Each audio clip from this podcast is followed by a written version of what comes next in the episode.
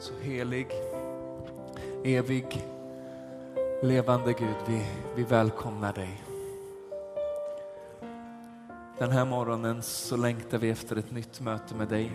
Vi längtar efter mer av dig själv, mer av ditt liv ibland oss, mer av ditt rike ibland oss, mer av din härlighet och din helighet ibland oss. Så Herre, dröj inte utan skynda till vår räddning. Mer av dig, Herre.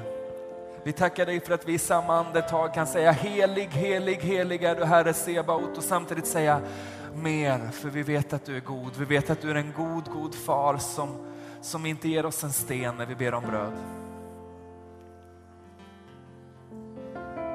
Så vi längtar efter mer av dig. Vi längtar efter mer av dig. Vi längtar efter mer av dig.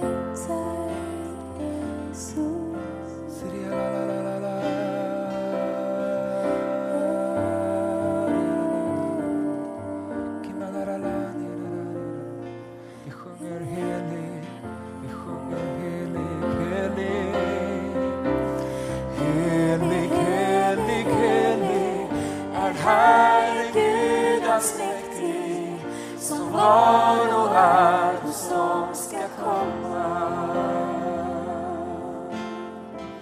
Med skapelsen jag sjunger, upphöjer kungars kung, för du är allt för mig, det är jag beundrar.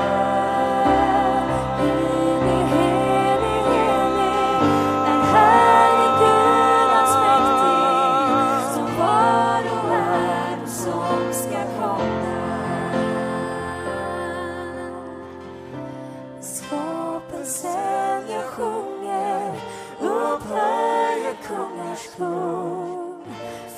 du är allt för mig, det är dig jag beundrar.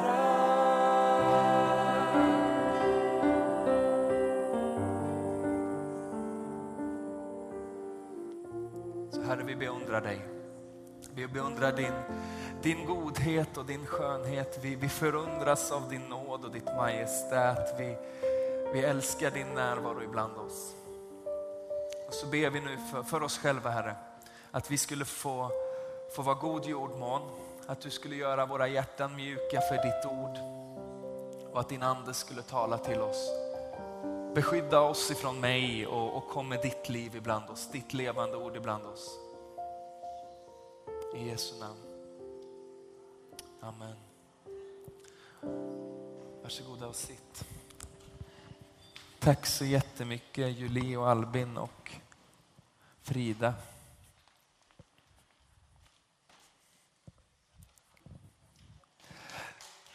Precis.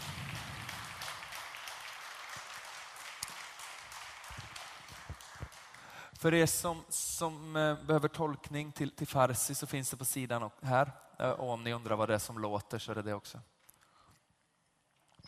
Hej.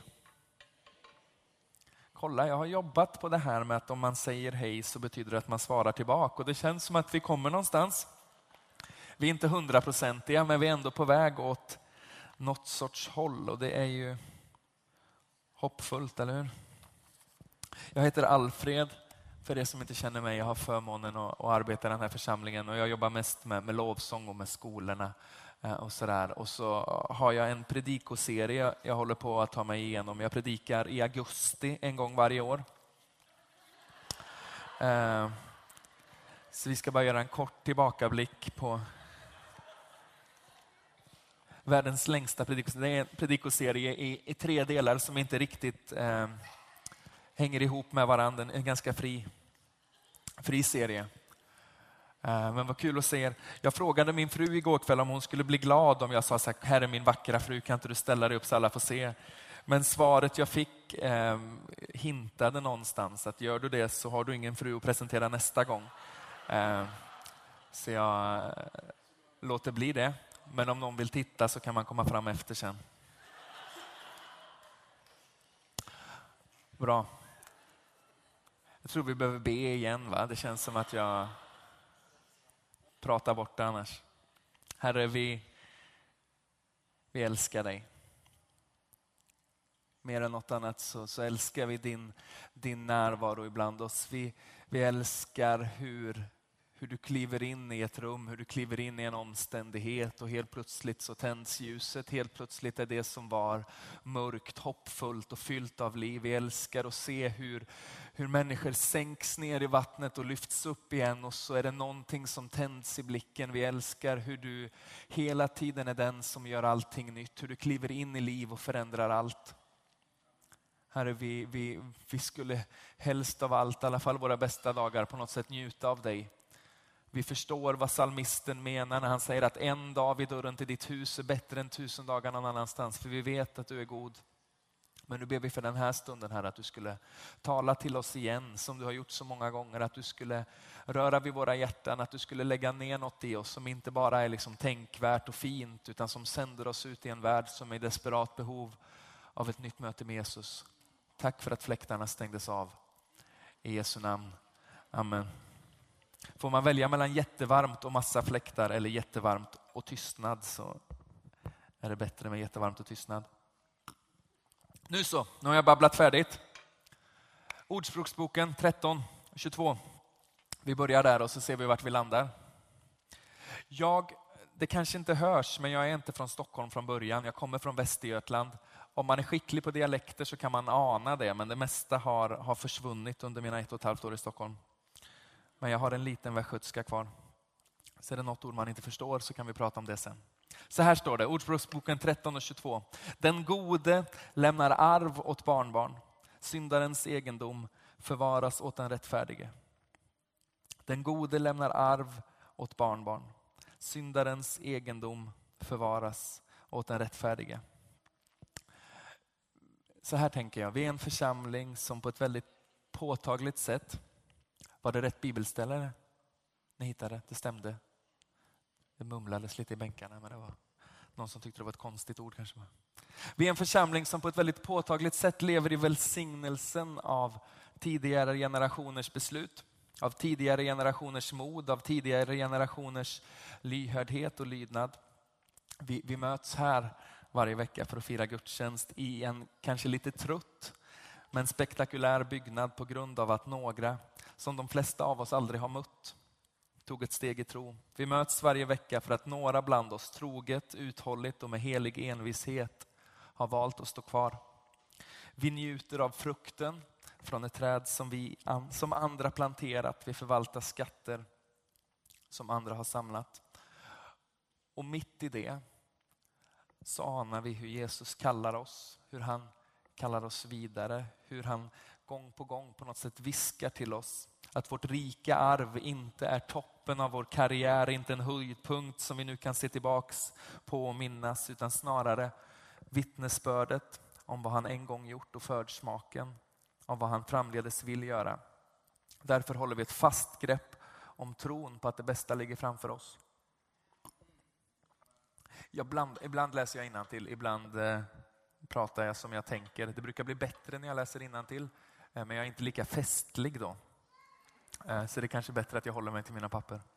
Men ni förstår vad jag är ute efter. På något sätt så sitter vi här idag på grund av att några damer för 80 år sedan vågade gå till sin pastor och säga att det finns en kåk på Adolf Fredriks kyrkogata som står tom och som vi borde lägga händerna på. Och så har församlingen haft en resa som har haft fantastiska dagar och mindre spexiga dagar. Men vi sitter här på grund av att någon envist har hållit fast vid det som Gud har talat, envist hållit fast vid det luftet som någonstans finns att jag ska göra er till ett hus för alla folk. Och jag tänkte vi skulle grotta lite i det här idag och fundera lite i de här banorna idag utifrån Ordspråksboken 13. Den gode lämnar arv åt barnbarn, syndarens egendom förvaras åt den rättfärdige. Vi ska läsa ifrån första krönikeboken 17 och vers 1, så ni kan bläddra er dit eller scrolla er dit eller vad ni nu använder för medium för er bibelläsning. Michael frågade mig om det räckte med en kanna vatten. Han snappade upp i första delen i min serie att jag dricker mycket när jag predikar. Får se, jag fick bara en halv såg jag sen, så det får se hur det går. Första krönikeboken 17, vers 1.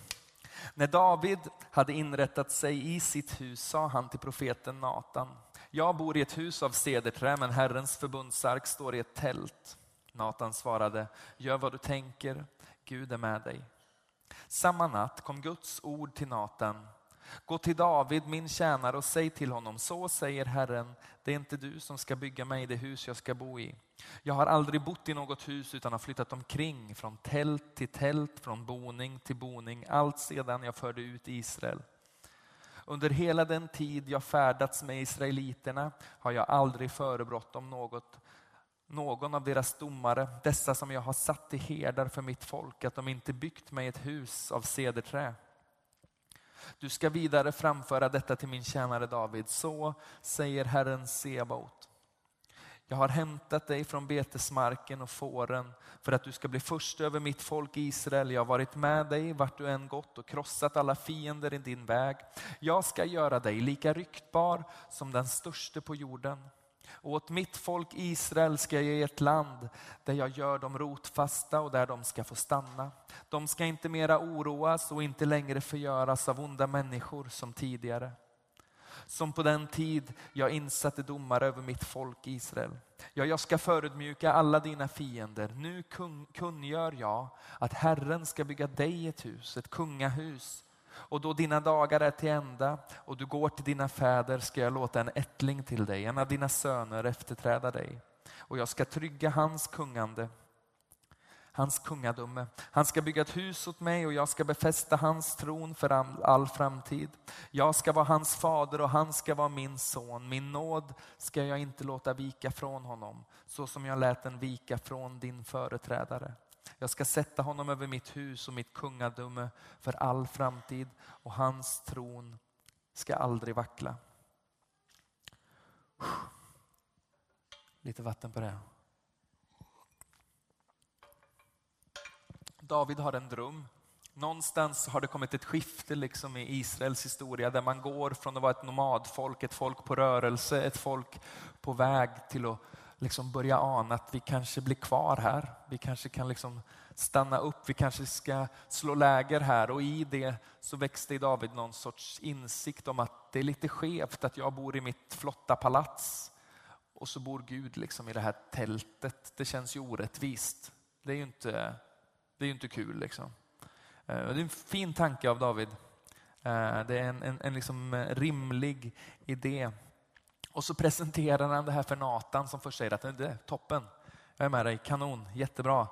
Men så talar Gud och säger att det är inte riktigt så jag vill göra det. Det är inte riktigt så jag har tänkt det. Det är inte riktigt så vi ska gå tillväga. Gud har en annan plan.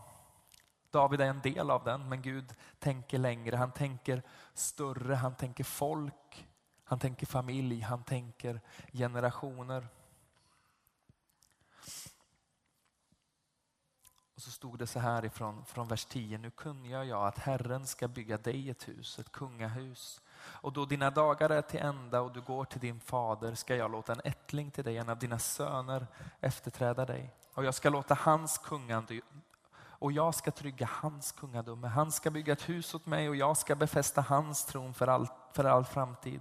Jag ska vara hans fader och han ska vara min son. Min nåd ska jag inte låta vika från honom, så som jag lät den vika för dina företrädare. Jag ska sätta honom över mitt hus och mitt kungadöme för all framtid och hans tron ska aldrig vackla. Så Gud ger David ett löfte som David väljer att tolka bokstavligt med rätta, liksom din son, den som kommer efter dig.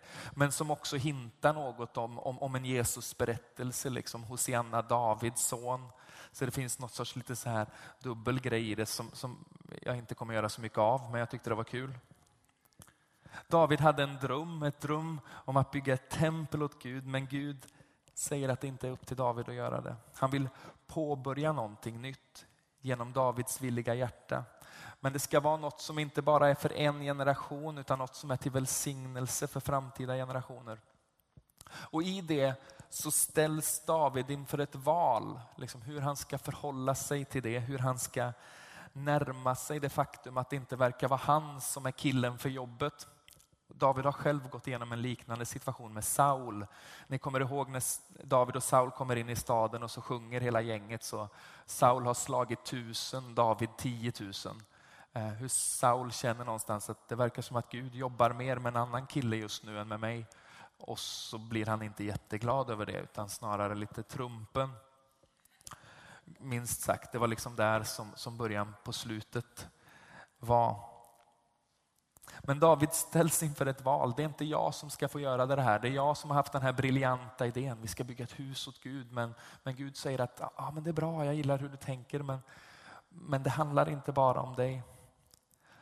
Och så har han valet mellan att göra det ändå. Tänka, jag vet bättre än Gud. Det är jag som kan. Jag är kung, liksom, hela den grejen.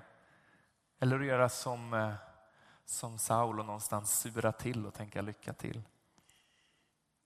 Eller så gör han allt han kan för att bana väg för det som Gud har sagt. För att förbereda för det som är Guds vilja. Och så läser vi vidare i första krönikeboken 22. Vi bläddrar mycket idag. Det är inte för att jag är så himla bibelsprängd utan för att jag inte har så mycket att säga. Så det blir långa bibeltexter. Effektivt sätt att komma undan, för då är alltid en stor del av predikan liksom vettig, eller hur?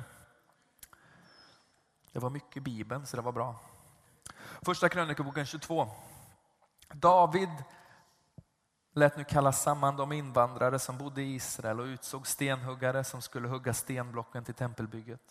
David skaffade också mängder av järn till spikar för portarnas dörrar och till krampor och dessutom koppar i omätliga mängder och otaliga cederbjälkar. Det var män från Sidon och Tyros som förde cederträ i mängder till David. Han tänkte, min son Salomo är ung och oerfaren. Gud välsigne dig. Och huset som ska byggas åt Herren måste göras så storslaget att det blir känt och ärat i hela världen. Därför ska jag förbereda bygget åt honom. Så gjorde David omfattande förberedelser innan han dog. Den gode lämnar arv åt barnbarn. Syndarens egendom förvaras åt den rättfärdige. Någonstans så har David förstått någonting av Guds rike och Guds hjärta. Han har anat att det här kommer aldrig handla bara om mig. Det kommer aldrig handla bara om det som jag kan se, det som jag kan utföra, det som jag på något sätt kan uppfylla under min livstid. Utan han väljer att liksom ha en hållning där han gör allt han kan för att någon annan ska lyckas. Jag funderar på vad det är för säsong vi är i. Vad det är som Gud gör. Vad det är som kommer härnäst. Och en del av er som kanske är lite cyniskt lagda som jag är tänker så här. Han har ju pratat om att han vill ha en ny ljudanläggning. Är det det han liksom predikar om? Han försöker liksom lägga upp smashen åt sig själv. Det är inte det. Vi behöver det. Jag lovar er. Men det är inte det jag pratar om nu. Vid en första anblick så skulle mina tankar snurra kring det rent praktiska och det materiella. Vi har ett behov av att se om vårt gemensamma hus. Vi behöver måla, laga, fixa, renovera, städa. Men det är inte det som jag tror att Gud talar om. Förvaltarskap, att vårda och förmera det vi har fått borde vara en självklarhet för oss. Men det jag anar och tror att Gud talar om är att vi på något sätt som församling går från en Davids tid till en Salomotid. Från en tid att samla och förbereda till en tid att skrida till verket och få bygga det som Gud har talat om. Det slog mig när jag läste de här texterna att han säger någonting, eller det finns en beskrivning om David i vers 2 som vi precis läste som jag studsade på utifrån vad vi är som hus och vad Gud någonstans har kallat oss att vara. David lät nu kalla samman de invandrare som bodde i Israel och utsåg stenhuggare som skulle hugga stenblocken till templet. Vi har typ 40 nationaliteter i den här församlingen. Gud har gett oss nåden att lyckas samla människor från alla jordens hörn. Människor av liksom alla färger, av alla bakgrund, av alla liksom flavors och smak. Och någonstans så har han fört oss samman och det är ett under i sig.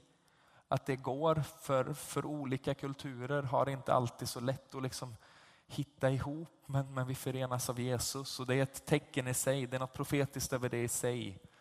Se hur de älskar varandra liksom. På grund av mig, på grund av Jesus. Men jag tror att det rymmer någonting större. Jag tror det finns en större hemlighet i det än vad vi först kanske anar. Gud har gett oss nåden att samla människor från så många länder med syftet att göra något nytt ibland oss. Tillsammans bygger, eller snarare utgör vi början på en ny tid för Guds rike bland oss. Och så skrider David till verket och så förklarar han sitt program liksom för gänget.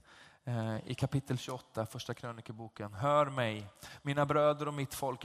Jag ville bygga ett hus till viloplats för Herrens förbundsark, vår Guds fotpall. Och jag började förbereda byggandet. Men Gud sa till mig, du ska inte bygga ett hus åt mitt namn. Ty du har fört krig och utgjutit blod. Och så hoppar vi fram till vers 6. Och han sa till mig, det är din son Salomo som ska bygga mitt hus och mina förgårdar. Till honom har jag utvalt till min son och jag ska vara hans fader. Jag ska trygga hans kungamakt för all framtid om han fortsätter att handla efter mina bud och stadgar. Så som han nu gör. Och nu säger jag, säger David inför hela Israel, Herrens församling och med vår Gud som vittne. Håll alla Herren er Guds bud och ge akt på dem så att ni får behålla detta goda och lämna det i arv åt era barn för all framtid. Och du, min son Salomo, lär känna din Gud, din fars Gud och tjäna honom helhjärtat och villigt. Till Herren rannsakar alla hjärtan och känner alla tankar och uppsåt. Om du söker Herren så låter han dig finna honom. Men om du överger honom så förskjuter han dig för all framtid. Vet att Herren har utvalt dig till att resa upp en tempelbyggnad. Gå frimodigt till verket. Och jag tror på något sätt att Gud har gett oss nåden att skifta säsong. Han gör någonting ibland oss. Vi märker hur vi på något sätt börjar ändra sättet vi tänker på. Det handlar så mycket om att vinna människor, om att gå ut, om att se Guds rike ut. Tankarna handlar inte längre om Gud kom och välsigna mig, kom och gör något liksom spektakulärt så jag känner wow vilken Gud jag har, utan snarare hur kan vi nå fler, hur kan fler få vara med, hur kan vi sträcka oss ut till de som ännu inte känner honom. Gud ger oss nåden att skifta säsong. Jag tror vi har varit i en tid av att Gud har samlat, han har låtit oss bli ett folk från många nationer, kallat samman de invandrare som bor i landet för att de ska hjälpa till att bygga det som är en ny tid och en ny säsong. Troget har vi samlat. Troget har vi förberett oss för att något nytt ska ske. Vi anar hur Gud gör något bland oss. Och vi anar att det bästa inte ligger bakom oss. Och i det finns det en inbjudan för oss att ta strid för en generation som vi kanske aldrig får möta. Att förbereda för ett bygge som vi inte ser färdigställt, att leva för en väckelse som vi längtar efter att se starten på men som inte klingar av, inte stannar med oss, inte blir ett ljuvligt minne som vi vårdar runt utan ett pågående skede som förs vidare från generation till generation. Det jag far efter någonstans är det här. Hur skiftar vi på något sätt i vårt sätt att vara kyrka från att på något sätt leva med en generation i taget i åtanke till att bli en kyrka som hela tiden har för avsikt att de som tar över efter oss ska starta på en plats där vi inte började utan där vi slutade. Hur kan vi vara församling på ett sådant sätt att det faktiskt finns någonting att ta vid? Hur kan vi vara församling på ett sådant sätt att mina barn som är liksom typ 4, nu gav jag mig in på en dum stig kände jag, de är små. Den äldsta fyller 9 och de andra är yngre. Det är svårt med ålder för det ändras hela tiden. 6 år är ett barn, va? 5. Och en, va? Och en ska fylla 4. Typ så. Jag skojar inte, det är det värsta. Jag önskar att jag gjorde det. Hur kan vi vara församling på ett sådant sätt att det som jag drömmer om nu blir fullständigt normalt för dem. Jag pratade med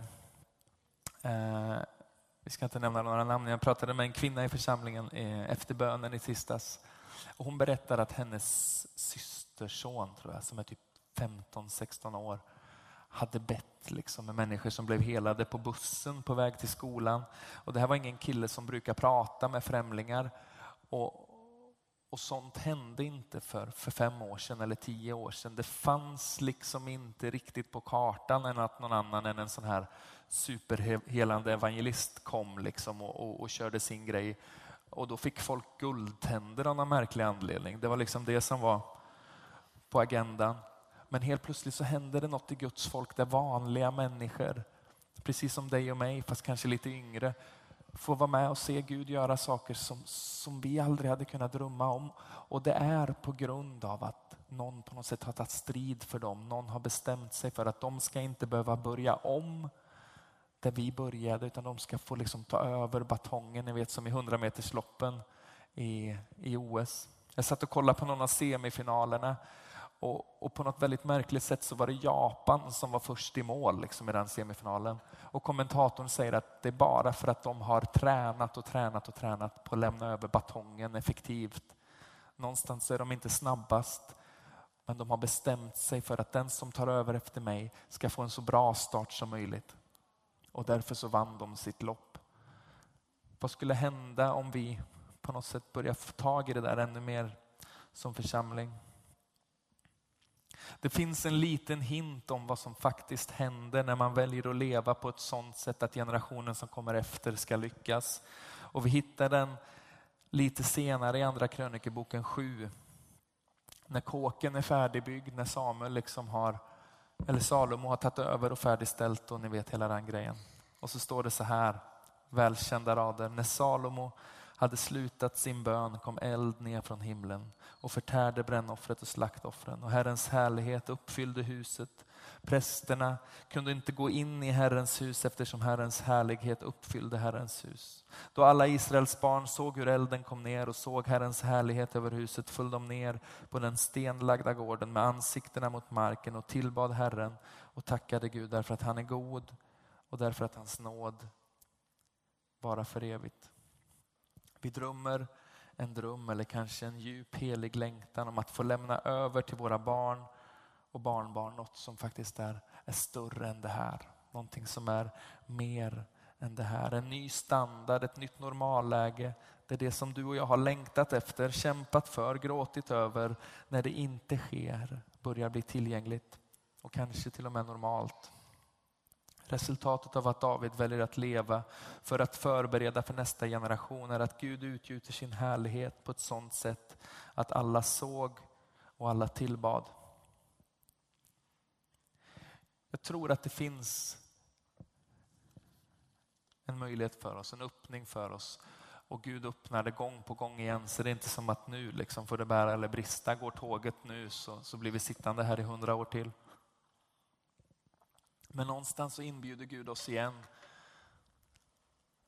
att på något sätt ge oss sten på, att hålla fast vid att vi ska vara församling på ett sådant sätt att de som kommer efter oss ska få se Gud göra saker ibland oss som vi bara kunde drömma om. Att vara församling på ett sådant sätt att våra barn gör saker som vi aldrig har sett, som vi aldrig hade kunnat ana eller liksom ens veta att man fick göra så. Men det händer inte av sig själv, det är inte något som bara uppstår, utan det måste på något sätt vara ett medvetet beslut i Guds folk att vi tänker se till att de lyckas. Vi tänker vara kyrka på ett sådant sätt att jag är inte rörd, jag fick bara något i halsen. Vi tänker vara kyrka på ett sådant sätt att de på något sätt får gå in i det som Gud har för dem. Förstår ni vad jag far efter? För vi lever i en tid någonstans där allting handlar om att om jag ska utföra någon sorts sparande, någon sorts liksom långsiktighet överhuvudtaget, så handlar det om mig. Det handlar om att jag liksom ska kunna spela golf när jag går i pension. Man sparar inte till sina barn längre, kanske till körkort eller något. Men hela idén om att lämna över och ge ett arv liksom, håller på att försvinna. Det är väl härligt att folk spelar golf, det ska vi unna dem. Men någonstans som församling och som Kristi kropp och som Citykyrkan så behöver vi hela tiden ta spjärn och ta stånd mot de tankarna och idéerna och säga att vi tänker lämna efter oss någonting som är långt mycket bättre än vad vi ser och har just nu. Inte för att vi ser ner på det, men för att vi vill att Guds rike ska gå fram med kraft i den här staden. Vi vill att Guds rike ska få manifesteras på ett sådant sätt att vi liksom skulle få svindel när vi hör berättelserna om det. Liksom. För att vi fick aldrig se det själva. Den gode lämnar arv åt barn. Syndarens egendom förvaras åt den rättfärdige.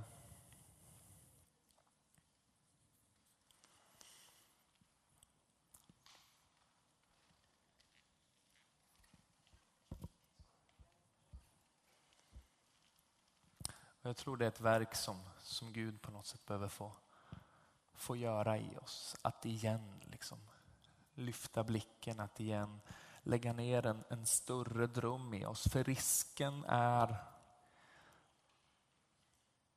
att vi är så upptagna med det arv som har lämnats till oss. Liksom med det här.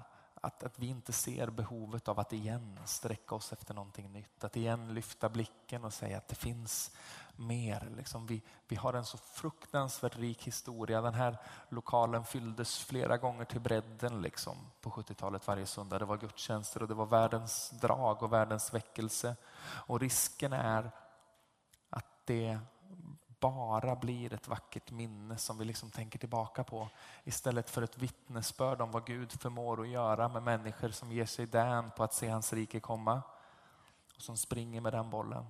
Så någonstans så tror jag att det finns en inbjudan för oss att gå från att minnas till att på något sätt säga han har gjort det en gång bland oss, han kan göra det igen. Och vi ser början till det idag. Ni igen känner att Gud gör någonting. Liksom, vi har döpt 8 personer på 2 veckor. Gud gör någonting ibland oss. Vi får vara med. Och jag tycker det är ganska spännande. Jag vet inte vad ni känner spontant.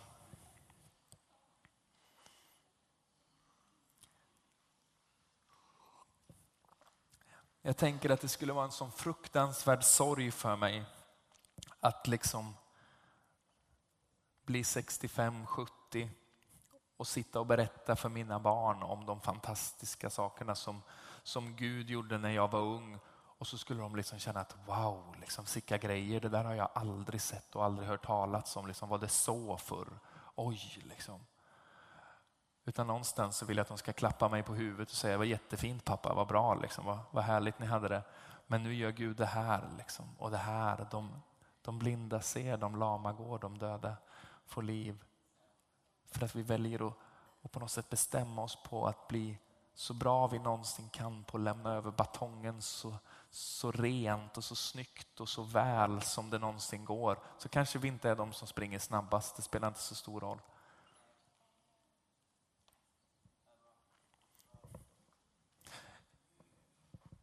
Jag kan prata jättelänge bara för att. Det har aldrig gjort någon speciellt glad. Ska vi stå upp tillsammans och så ska vi be.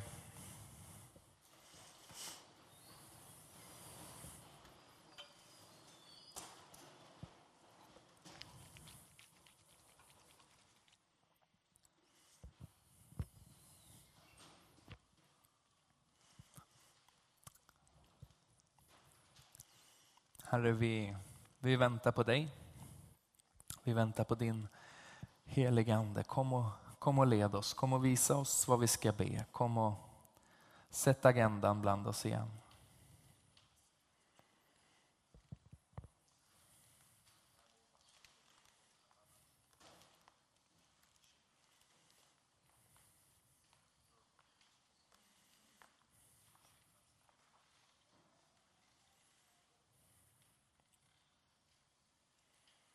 Herre, vi är så tacksamma för vad vi har. Vi är så tacksamma för vårt arv. Vi är så tacksamma för att få finnas på en plats där troshjältar har varit lydiga. Där människor har gått på det som du har sagt. Där människor envist har hållit fast vid de ord som du har talat. Vi tackar dig för den här platsen, för det här huset, för förmånen att få mötas här. Men Herre, vi ber samtidigt att du någonstans skulle brännmärka våra hjärtan med en längtan efter mer. Så att vår största glädje aldrig finns i berättelsen om vad du har gjort, utan i hoppet om vad vi ska få se.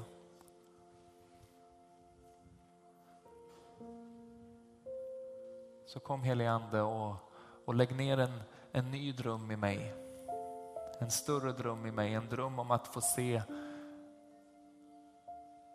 en stad förvandlad genom vanliga människor som oss. Det är inget märkvärdigt, det är inget speciellt. Det ser ut som det gör, men du har valt att samla människor från jordens alla hörn på den här platsen. Och syftet är inte bara att vi ska slå oss för bröstet och säga kolla här vad vi lever fint i någon sorts harmoni med varandra. Utan vi tror att du har valt oss och kallat oss samman för att du har för avsikt att bygga något nytt ibland oss. Så kom helige Ande.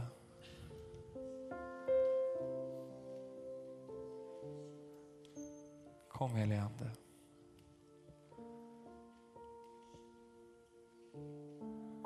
Jag tror att Gud på något sätt vill ge hopp just nu åt drömmar som har tappat gnistan liksom, åt heliga längtor som han har lagt ner i människors hjärtan men som har fått gråna, som har fått falna, som har fått falla till marken.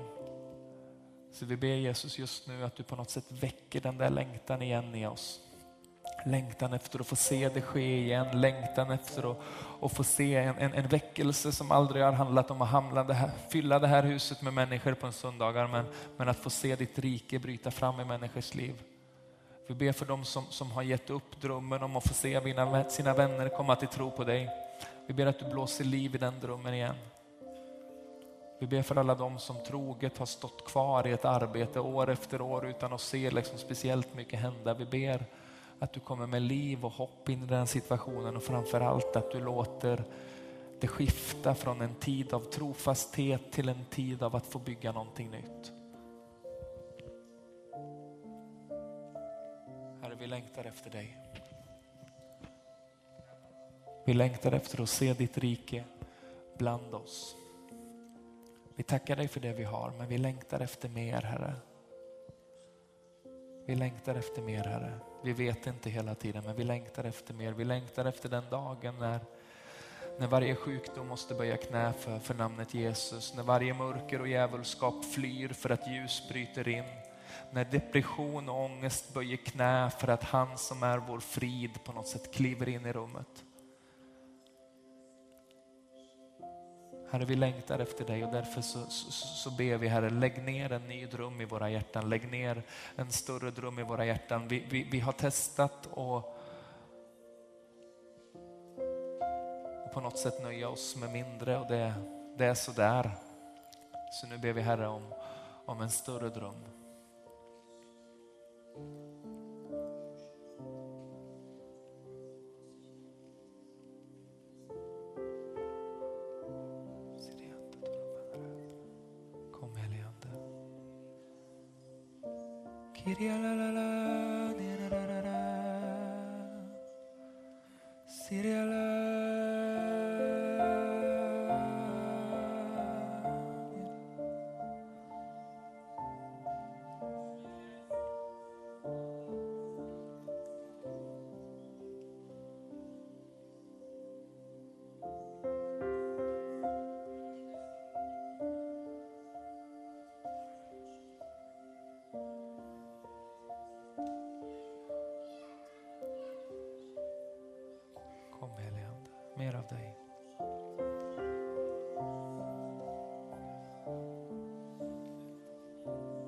För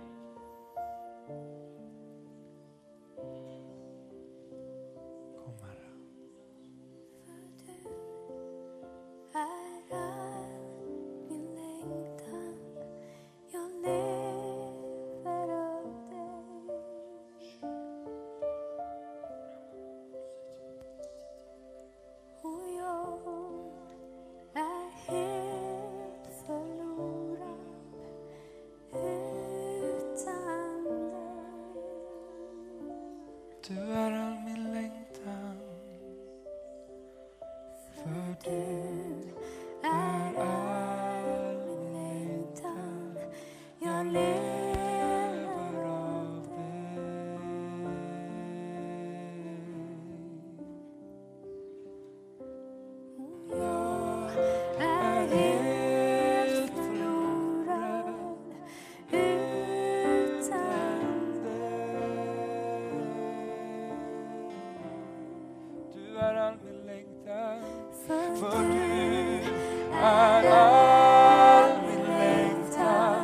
jag lever.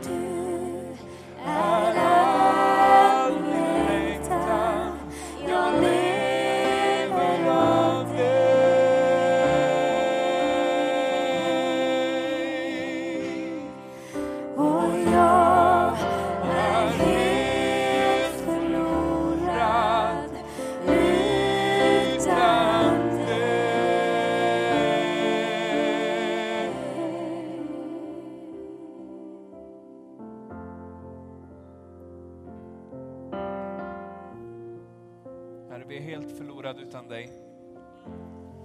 Så vi ber, Herre, på något sätt att du skulle lära oss att vara församling på ett sånt sätt att allt faller samman om inte du dyker upp. Att vi har stängt ner på 2 veckor om inte du på något sätt leder oss. Herre, lär oss att vara församling igen på ett sånt sätt att allt hänger på dig. Inte för att vi ser ner på det vi står i, men för att vi längtar efter mer. Vi är så tacksamma för det vi har, men vi inser också att det här kan omöjligt vara fullheten av det du har tänkt för oss. Så du har gjort det igen, Herre. Du har gjort det en gång och vi ber dig, gör det igen. Du är den vi längtar efter. Du är den vi behöver. Du är den vi bekänner oss till. Du är, för du är all min tack. Jag lever av dig.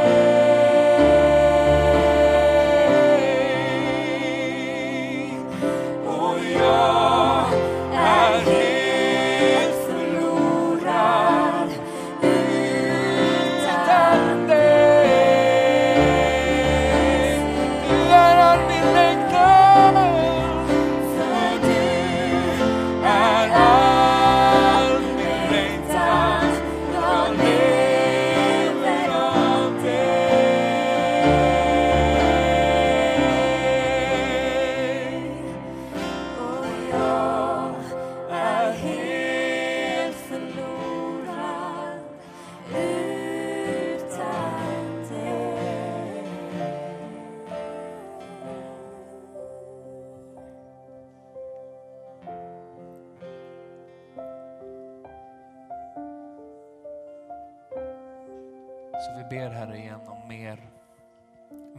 är mer av ditt liv ibland oss, mer av din heliga ande utgjuten över oss, mer av din helighet och din härlighet ibland oss. Inte för att vi söker något sorts spektakulärt, utan för att vi inser att det här kan inte vara allt du har för oss. Det här kan inte vara fullheten av din plan för Citykyrkan. Det här kan inte vara fullheten av din plan för Stockholm. Vi vet att du har mer. Så någonstans så ber vi, precis som när Salomo invigde templet, att du skulle komma med din eld över oss här igen. Att din härlighet och din helighet skulle få möta oss på ett sånt sätt att vi tappar andan lite grann. Att vi inser att han vi följer och han vi tillhör är visst större än vad vi tänkte.